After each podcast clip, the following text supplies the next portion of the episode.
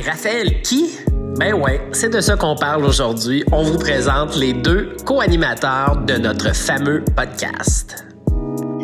Ici Carl et Raphaël pour votre podcast le plus coquin et surtout rafraîchissant, ma première petite frette où on parle avec des personnalités publiques sur leurs premières expériences avec les bières de microbrasserie et où on fait découvrir des délicieux produits d'ici. Hey, c'est pas merveilleux ça. Et surtout, faut dire que la présentation spéciale de notre merveilleux podcast est évidemment grâce à l'application de Birko c'est quand même très cool parce qu'avec Birko, on peut avoir une foule de récompenses pour découvrir un paquet de bières 100% d'ici du Québec. Évidemment, faut se rendre sur birko.com. Exact. Raph, aujourd'hui, c'est nous deux, les vedettes. Oh my god. faut bien commencer à quelque part. sais, on va inviter des personnalités publiques, mais là, je me suis dit, il faut que les auditeurs aient au moins une bonne idée de quoi on va parler. Ben, tout à fait. Puis, je pense que c'est pas tout le monde qui nous connaisse, hein, ben non. Il y a encore du travail à faire. fait que là, Raph, on, va commencer par ouais, hein, de où tu viens? Moi, j'étais un petit gars de Québec. Ah ouais? Ouais, j'ai-tu l'air de ça? Non. Non, qu'est-ce que tu veux? Ben oui, j'étais un petit gars de Québec, de Charlebourg. Okay. Imagine-toi donc, je suis déménagé à Montréal en 98, dans le Verglas. Oh, ouais, je me rappelle de cette année-là. Moi, j'étais à Miami. Ah, c'est le fun, parce que nous autres, on n'avait pas d'amis, tu sais, parce qu'on est déménagé à Montréal en plein milieu de l'année, bien stressé pour commencer l'école en janvier, puis finalement, pas d'école, pas d'amis, dans le noir, pas avec ma sœur, c'était super cool. moi, je m'en rappelais, on faisait bouillir notre eau sur notre feu, de notre foyer. Et là, à un moment donné, parce que ça avait duré quand même longtemps, hein, je pense que ça avait duré quasiment quatre semaines. Oh, facile. Mais là, à un moment donné, mon grand-père appelle, puis euh, il dit, bon, ben garde, j'envoie tous les enfants à Miami. Et puis, ouais. Parce que là, l'école ne recommençait pas, ben tu te rappelles? Ben oui. Et puis finalement, ben c'est ça. je me rappelle, on prenait même notre pain dans un chaudron. Ah non, ça avait pas de sens. Nous autres, mon père avait fermé euh, la salle familiale avec une grosse bâche. On dormait là on avait un foyer qui se levait dans la nuit à chaque heure pour rajouter des bûches. Non mais c'était ridicule. Puis, puis le pire, c'est que mon père travaillait eux autres. Il y avait de l'électricité au bureau, fait qu'il nous laissait avec ma mère, ma soeur, on s'entretuait, c'était super beau là. Il y avait des génératrices? Ben oui, ça a bien l'air. Écoute, je sais pas, nous on était à Sainte-Julie pour les gens qui connaissent ça, là, mais ça allait pas, tu sais. Puis les voisins d'en face, il y avait de l'électricité. Tu sais, nous autres, on est nouveaux dans le quartier. Ben ouais. Ils allumaient leur lumière de Noël. Ça donnait ah, une idée. Puis nous autres, on avait rien. Nous autres, on avait rien. Fait qu'on s'est pas tant fait d'amis. Puis j'étais encore un peu trop jeune pour passer mon temps à découvrir des belles bières de microbrasserie. Fait que ouais, ça a été une méchante épopée. Oh mais euh, fier maintenant d'avoir appris euh, et d'être un, un, Montréalais, on peut ben dire ouais, ça comme ça. Ça t'a amené ailleurs, ça t'a amené ailleurs. Puis dis-moi, toi, ta jeunesse, comment c'était? Est-ce que t'étais du genre party total ou euh, est-ce que, tu sais, parce que là, on va parler de ta première fois ouais. que tu as bu de la bière commerciale, puis ouais. faudrait que je devine, d'après moi, ta première bière Mm-hmm. des entours de 16 ans.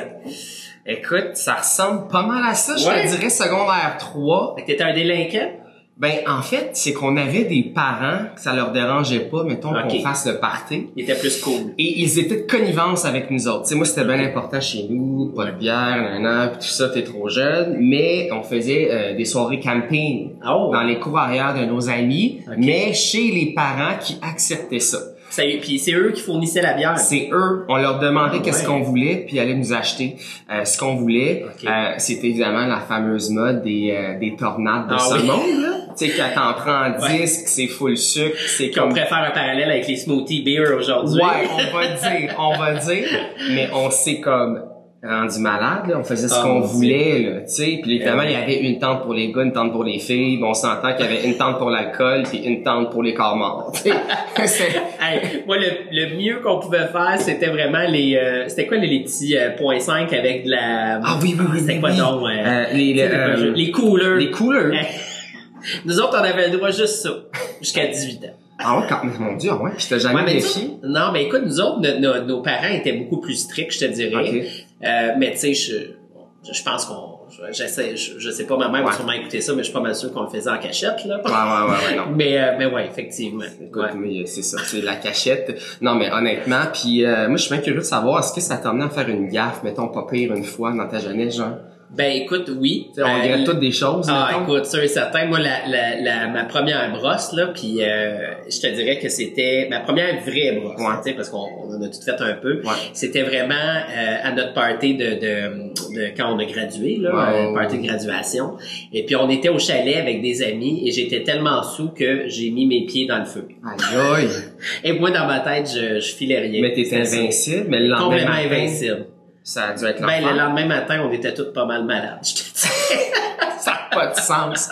Mais quand même, après balle, je suis sûr et certain qu'il y en a Ah. qui vont se reconnaître. Ah, c'est sûr. Je veux c'est dire, ça passe ça casse ou c'est Ouais. certains souvenirs. Ouais. Moi, c'est là, tu vois, que j'ai découvert euh, la, en fait, les omelettes euh, de lendemain de brosse, en fait, cuits dans un gros papier d'aluminium. Ah ouais. Tu mettais ton œuf là sur la braise du feu Ça devait être bon, d'hier soir, puis on coulait de la bière. Fait qu'on Ah, faisait ouais. cuire l'œuf dans la bière Avec le la lendemain. bière. Ah, Ouais. ok, wow, quand même. T'es allé solide, toi, là. Pas pire, pas Ouais. pire, pas pire. Puis là, c'était quoi, toi, ta première bière commerciale? Tu te rappelles-tu?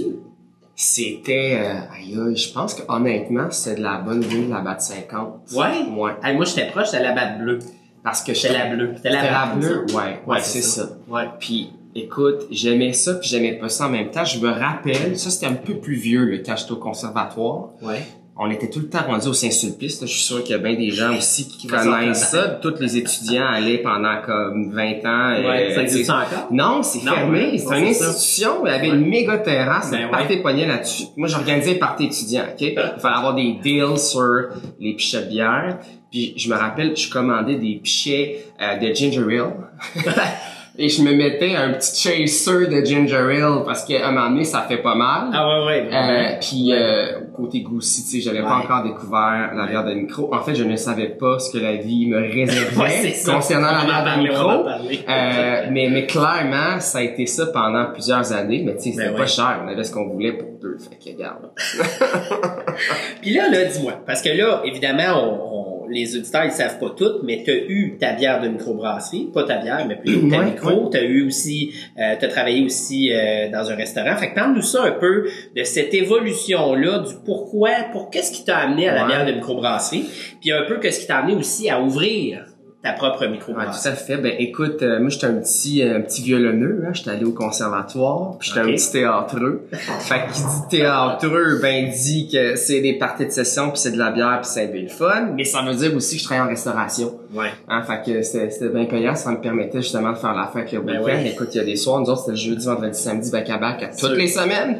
Euh, mais euh, j'ai découvert très jeune le milieu de la restauration. Mm. Euh, je suis parti un an à Los Angeles aussi pour de un oui parfaire mon anglais, mais tu sais pour découvrir le monde, j'ai pu Ouais. travailler dans des restaurants de mongols là-bas. là-bas, c'est plus avancé dans la bière. À ce moment-là, c'était Oui. beaucoup plus avancé qu'aujourd'hui. Ouais, puis tu sais au au niveau de la fine cuisine, Ben aussi oui. le développement des, de la restauration, c'était pas pareil. Ouais. Euh, tu sais c'est un jeune milieu au Québec. Quand je suis revenu ici, j'ai eu mon premier emploi, puis je me rappelle j'avais menti sur mon expérience. Écoute, j'étais rentré euh, dans un espèce de gros restaurant Med Grill. Il m'avait donné une section complète, tu sais, puis on s'entend là que j'étais pas habitué à avoir des méga grosses sections comme ça. Ouais. Je voulais mourir, mon gars. là. Mais écoute, euh, ils m'ont gardé, fait que c'est bon signe. C'est ça. Puis Ça m'a emmené à travers l'hôtel de la montagne. euh, Ok, ouais, ouais, qui existe aussi- encore. Non, c'est ça. Ça Moi, existe plus. moi, je te dirais que 90% des emplois que j'ai eus, c'est fermé. Ben. Euh, euh, mais en restauration, En restauration, Euh. C'était là la terrasse sur le toit de l'hôtel. J'étais Ben oui, directeur sais, là-bas. je Tu peux me aller te baigner. Écoute, là, ça Ben oui. aussi, là, c'était assez rock and que ça roll. avait fermé. Ben oui, c'était avec la famille Ragno, t'avais euh, les beaux jeudis, le Thursday sur Crescent. Là, c'est nos Ouais. parents qui vont se reconnaître s'ils ouais. nous écoutent en ce moment. Et ben après ça, j'ai commencé à travailler comme directeur au Sœurs Grises, Oui. qui est un brew pub euh, sur McGill College, euh, coin euh, cool. de la commune exactement.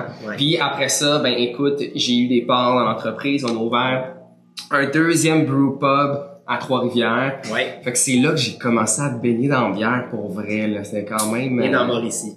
et dans Mauricie. Euh, et euh, pour un paquet de raisons, ben justement, donné, Ouais. on s'est dit, Hey, on veut commercialiser nos bières. Ouais. Euh, puis euh, Martin Poirier, qui était le brasseur en chef au Sœur Grise, euh, dans le temps un bon ami aussi à moi, on s'est Mm. dit, ben écoute, on laisse la restauration, puis on part notre projet. Mhm. Fait que euh, Martin lui avait déménagé à Trois-Rivières parce que il fallait s'occuper du restaurant. Moi, je faisais les deux. Fait que je m'occupais des deux brew pubs. tu sais. Ouais. Euh, et euh, en faisant une recherche, on est tombé sur euh, Yamachiche entre Montréal et Trois-Rivières pour ouvrir euh, plusieurs années plus tard quand même, là, parce que mon aventure avec les Sagrés, ça a duré euh, cinq ans. Mhm. On a ouvert Brasserie Dépareillée, euh, donc un, immense succès. Là. On s'est fait du fun Ouais, pour vrai avec ça. Puis c'est comme ça qu'on s'est rencontrés en plus. Ouais. Euh, je pense qu'écoute, ça a été dans les premières bières que vous avez reçues à On l'ouverture. va, on va faire un segue là-dessus. Avant qu'on Là, rentre on- là-dedans, présente-nous qu'est-ce Ah oui. qu'on boit parce que là, on, rentre dans, on rentre dans quelque chose d'intéressant. Écoute, Ouais. Ben clairement, je pense qu'il faut mentionner euh, que Petite Frette euh, a quand même cinq beaux produits, cinq bières Mhm. classiques qui sont disponibles dans toutes les boutiques à travers la province. Euh, Aujourd'hui, on y va avec notre blonde de soif. Si vous voulez là, quelque chose de léger, on ne veut pas se casser le basic. Euh, c'est une bière d'après-midi, c'est une bière de fin de soirée, euh, très doux au nez. Euh, J'aime ça. On est vraiment à un faible pourcentage d'alcool, 4%. On va écouter quand même. Puis il y a, y a même un petit côté de, de, de, de fruits confits en fin de bouche. Mm. On sent un peu la céréale, mais très doux, très léger. Euh, puis on est vraiment loin du Pichen Molson qu'on avait au Saint-Sulpice dans le temps sur Saint-Denis. Une langue de soif, mais goûteuse.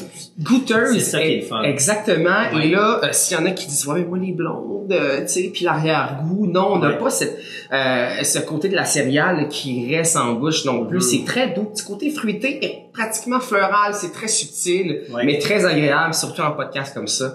Euh, donc on invite euh, tout le monde à se procurer la bande Santé, de soif, santé, Santé. cheers tout le monde. Fait que là, Raph, ça m'amène à, Mhm. à, à mon histoire à moi, quand est-ce qu'on, le, le segway entre toi et moi, Ouais, ouais. quand on, tu sais, ma première bière de microbrasserie, moi, ça a vraiment été, qui m'a fait wow, là, parce que je vais te dire, oui, j'avais bu, euh, ce que moi je considérais du, de- ce que beaucoup considèrent de la micro, mettons quoi? Unibrew, des choses comme ça, blanche de Chambly, Ouais, mais on s'entend, c'est des grosses micros. C'est des grosses micros, Ouais. mais attends un petit peu, parce qu'il faut pas Ouais. oublier, aujourd'hui on dit ça parce qu'on est rendu ailleurs. Ouais, Mais faut pas oublier qu'une Hibrou de ce monde, ça l'était. ben ça l'était Ben dans oui, le temps, c'est grâce à eux qu'on est rendu où on Ouais. est présentement. Sais. absolument, je suis d'accord.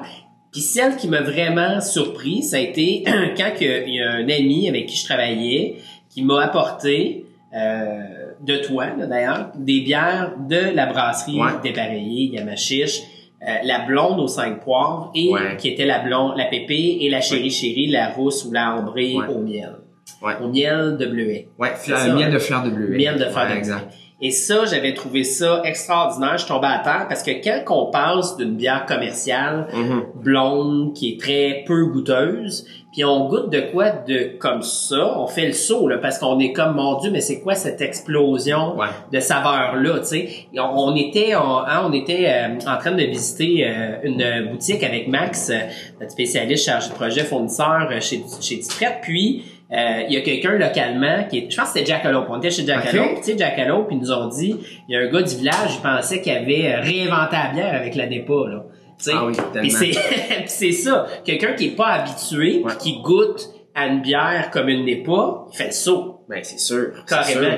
Puis moi c'est ça que j'ai fait quand j'ai bu ces bières. Ouais. Puis je me suis dit oh shit, c'est bon, c'est c'est c'est c'est balancé, c'est délicat, c'était pas comme non plus euh, un produit qu'on a l'impression qu'on boit des arômes artificiels. Non, c'est ça. Puis je pense que c'est un peu la prémisse aussi du fait qu'au Québec, on, on aime ça être ailleurs, puis ça. travailler autrement. Nous, Ouais. c'était notre bière classique, c'était notre blonde de soif, là. Fait que ça donne une idée. C'est Mm. sûr qu'il y avait de l'information, là. Il fallait inculquer la clientèle. Euh, puis Martin, dans son style, est un peu hors style. Ça a toujours été ça, en fait, sa marque de commerce. Mhm. Euh, puis hyper agréable pour les papilles. Mais évidemment, faut aussi que tu saches qu'est-ce que tu bois. Tu sais, Ouais. ça, c'est la base pour n'importe quoi. Ouais. Mais effectivement, euh, les assemblages comme ça de poivre sauvage, si on parle de la pépisse que tu as découvert, Ouais. tu sais, c'est fruité, c'est floral. C'est pas vrai parce que tu dis que c'est une bière aux cinq poivres que tu Non, vas avoir ça. ton steak fini comme arrière-goût, arrière-goût, Puis, tu sais, de mettre du poivre dans la bière, on s'entend, ça date de longtemps. Là. Ah, c'est quelque chose, moi je me rappelle que mon grand-père faisait, il rajoutait sa, son petit poivre. Des fois, il y en a qui rajoutent de, du jus de tomate. Son petit. Mais moi, ce que j'aime de, des microbrasseries, c'est, c'est ça, tu sais, tu peux en, en parler un peu davantage, c'est que c'est pas juste un 5 poivres, là. Vous l'avez travaillé, vous avez choisi votre poivre, vous avez travaillé avec quelqu'un qui fait de l'importation de Ben, poivre. tout à fait. En fait, j'imagine que tu connais Philippe de Vienne, épices Oui. de cru. Euh, donc, c'est, c'était notre chasseur euh, d'épices par excellence. Euh, Philippe et sa femme, qui sont les chasseurs d'épices pour bien des gens. Ce qui est intéressant, c'est que maintenant, on a euh, accès à ces entrepreneurs-là qui décident de se partir puis pour nous faire découvrir des trucs de fou. Mm Eux autres, c'est pas compliqué. Là, j'avais envie euh, d'un poivre euh, qui, euh, qui me ferait penser aux fruits de la passion. Ben, lui, ça l'allumait, mon gars, là, mais il pouvait me revenir avec... chercher ça. Ouais, il pouvait me revenir six mois plus tard, trois mois plus tard. Bon, ben écoute, j'ai un échantillon, je reviens de la Lituanie, puis j'ai trouvé quelque chose de vraiment hot, tu sais. Ben, Philippe, Philippe de Vienne, c'est vraiment comme ça qu'il travaille. Mm sa recherche, sa recherche et développement pour ses produits. C'est ce qui nous donne le plaisir aussi de faire découvrir un autre terroir très intéressant. C'est ça que j'aime. Puis vous vous vous étiez toujours donné cette, cette idéologie-là de travailler avec les, les maraîchers locales, etc. Mais c'est ça pour la majorité des brasseries. Ouais, et euh, honnêtement, là, depuis les deux, trois dernières années, il y a un tournant incroyable pour mm-hmm. l'agriculture du Québec, que ce soit au niveau des houblonnières, euh, nos céréales, mm. euh, qu'on n'avait pas avant, c'est-à-dire, là, mettons, 10 ans. Là, c'est pas rare de voir des micros s'installer. De un, c'est le fun parce qu'ils s'installent tous euh, dans notre petite municipalité. Mm. Euh, et euh, ben, ils achètent des parcelles de terrain et ils font leur agriculture. Ils poussent exactement. Puis c'est ce qui est vraiment intéressant de voir. Là, on est on est vraiment en train de vivre quelque chose d'intéressant. On dessine notre terroir et surtout c'est qu'on a des entreprises, des microbrasseries qui deviennent autosuffisantes. Euh, puis je pense que c'est important euh, d'en parler mm. parce qu'on le sait, on le vit là, toutes les matières premières, ce qui s'est passé depuis les deux dernières années, ça ne fait qu'augmenter. Euh, il y a l'achat local, ça c'est une autre affaire, mais il faut-il savoir continuer sur la vague de l'importance ben d'acheter local, mais l'importance de se produire nous-mêmes? Exact. Euh, euh, et que les micros puissent avoir ce pesant d'or-là, ça va faire la différence et ça va faire en sorte qu'on va payer moins cher. Mm. Là, Raph, euh, ça donne soif. On boit-tu un autre bière? Écoute, on a un autre bière, mais je te dirais qu'on pourrait peut-être survenir euh, pour notre pause publicitaire présentée par Birko, parce que on a d'autres nouvelles surprises qui s'en viennent bientôt. Bon, ben, super. Fait qu'on en revient dans deux petites minutes. Deux petites minutes.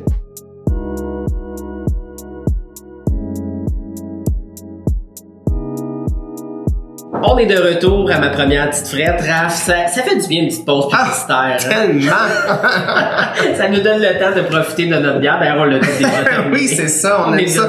Les pauses, ça sert à ça, Carl. fait que là, pour revenir sur le sujet qu'on disait tout à l'heure, c'est, c'est fou pis c'est beau de voir à quel point les microbrasseries essaient le plus d'acheter local pour créer leur bière. D'ailleurs, il y a beaucoup de micros qui se sont démarqués hein, dans les dernières années. Je pense d'ailleurs à Séance Comté. Hein, je ah pense oui, tout à fait. Ah oui. Incroyable. Tu sais, c'est sûr, LTM, il y avait l'idée, euh, le tout aussi avec euh, l'utilisation des mâles québécois et tout. Mais je trouve ça fun. Puis on voit aussi l'utilisation de plus en plus des houblons qui poussent au mhm. Québec. Ouais. D'ailleurs, t'en poussais-tu, toi, de ton côté? Non, parce qu'on n'avait pas assez de terrain, parce qu'on s'entend que c'est comme la mauvaise herbe. Puis euh, aussi, ce qu'il faut dire, dire, au Québec, euh, juste le temps de, de, bien connaître nos houblons. Tu sais, je pense que l'agriculture du houblon aussi, pour moi, c'est comme un cépage pour le vin. Exact. Euh, donc, on est au balbutiement un petit peu aussi, tu sais, de, nos connaissances à ce niveau-là. Puis mm-hmm. ensuite de ça, je veux pas, c'est ce qui nous sert pour la bière. Donc, on découvre en même temps qu'on crée. Hein? Donc, je pense que de plus en plus, savoir les aromatiques, mm-hmm. euh, les catégories de houblon du Québec nous mènent vers certains styles, euh, vers certaines caractéristiques qui sont propres à certains une bière. Euh, donc, on est là-dedans, je pense encore. Mais plus qu'on va en faire, plus qu'on va être intéressé à acheter chez nous. Exact. C'est ça qui est le fun. Puis moi, tout le monde me, me demande toujours pourquoi est-ce qu'il y a un engouement pour la bière tant que ça, tu sais? Puis je pense sincèrement que c'est le fait qu'on peut diversifier autant. Parce que dans le vin, on s'entend, on va pas commencer à mettre de la crème fouettée dedans. sais, on mettra pas non plus des pinottes, on fera pas un vin aux arachides, mais dans la bière, on peut faire ce qu'on veut. Donc, on peut pousser la note d'achat local puis de mettre des produits locaux vraiment loin. Ah, tu sais, c'est Vlad euh, à Opéra qui a mis un skateboard. Euh, non, mais c'est... Non, mais c'est ça. On, est tous un peu fous, là, euh, au Québec, puis c'est drôle parce qu'avant, on était un petit peu boudés des Européens, tu sais, mm-hmm. parce qu'on faisait un attaque. Puis aujourd'hui, ben, crime, c'est cool, c'est intéressant, puis c'est ça, notre terroir à nous. Euh, puis c'est pas pour rien que maintenant les, euh, les IPA de ce monde, c'est rendu hyper populaire, populaire c'est-à-dire en Europe, mais avant ça n'était pas pantoute, puis on disait que c'était absolument rien d'intéressant. Mais non, on est vraiment ailleurs. Puis toi, tu, Complètement. tu, l'as vu aussi avec le début des boutiques, car euh, les, les questions des gens, de la clientèle, Mm. t'as des gens de, c'est du monsieur, madame, tout le monde, mais qui viennent de tous les milieux, qui s'intéressent à ça. Là, Ouais. Puis l'effet, euh, la demande pour les produits spéciaux, rare, funky, fucking, on appellera ça comme on veut, elle est grandissante. Les gens, ils sont intéressés par ça, ils sont intrigués par ça. Et puis, euh, comme Philippe Houters avait dit par rapport aux bières de type smoothie, ça va attirer une clientèle qui aurait peut-être pas été nécessairement à la bière. Puis Voilà. après ça, on va s'intéresser au style un peu plus classique. tu sais. Ouais, et puis C'est ça qui est intéressant aussi. Oui, en même temps, c'est il faut comprendre qu'on est rendu ailleurs. Tu sais, dans nos mœurs, c'était la bière de soif, euh, c'était euh, ma grosse 50, Ouais. euh, puis euh, c'était pas mal ça. Tu sais, puis c'était la grosse céréale en fin de bouche. Aujourd'hui, on déguste la bière comme on déguste le vin. Il y en a pour Exact. tous les palais, euh, de tous les styles, avec Mm. les matières premières, avec les fruits, avec les épices. Je te dis, quelqu'un qui, me- qui, qui- me prononce comme ça, ben moi j'aime pas la bière, mais je te crois pas. Non. Tu vas trouver quelque Mm. chose euh, que tu vas adorer, que tu vas découvrir. C'est comme n'importe quoi. On a tous déjà pas aimé le vin, Exact. je pense. Aujourd'hui, en tout cas, Mm. euh, on aime pas mal tout le vin aussi. On salue euh, Loki qui nous parle. qui nous parle en direct de nos studios, au bureau. Mais tu sais, dans, dans les cours de biérologie que j'avais suivis, on, on a toujours, on nous disait souvent, c'est que t'as pas trouvé ta bière, t'as pas trouvé ton style, parce que c'est impossible dans le monde de la bière de pas trouver son Non, style. puis j'invite les gens à comprendre une chose. Euh, le goût, ça se développe. Ben oui. Hein? Ça se travaille. Donc, de s'intéresser déjà en partant, en posant des questions, Mm. tu sais, avec des conseillers en boutique, la même chose quand tu vas à un SOQ puis tu veux impressionner à la visite puis tu sais pas trop puis tu cuisines telle telle affaire, ben en soi, les accords sont aussi possibles avec la bière et même encore plus intéressant parce que c'est plus funky, Mm. parce qu'il n'y a pas de limite. Non. C'est ça qui est le fun. Mais le goût aussi n'a pas de limite. Exact. J'espère qu'on a piqué euh, votre intérêt, euh, chers auditeurs, parce que c'est tout pour aujourd'hui. Hein? Ben oui, merci à nos invités spéciaux, nous deux. Et puis assurez-vous de vous abonner à notre podcast pour ne rien manquer pour le prochain épisode. Et puis on a un remerciement spécial. Écoute, le roulement de tambour, mais non, mais honnêtement, on veut remercier notre partenaire officiel euh, pour Oui. notre podcast, Birko. Euh, puis oubliez pas, on peut retrouver toutes nos bières et produits euh, mentionnés dans le podcast, dans les boutiques petites frettes, un petit peu partout au Québec. Euh, ça pousse, ça pousse une Ça bonne pousse. façon en plus ces petites boutiques-là. Euh, mais pour nous trouver, donc euh, évidemment, vous pouvez en ligne sur notre site internet, sur les réseaux sociaux et faites un tour à birko.com également tout le monde. Merci de nous avoir écoutés aujourd'hui. À bientôt!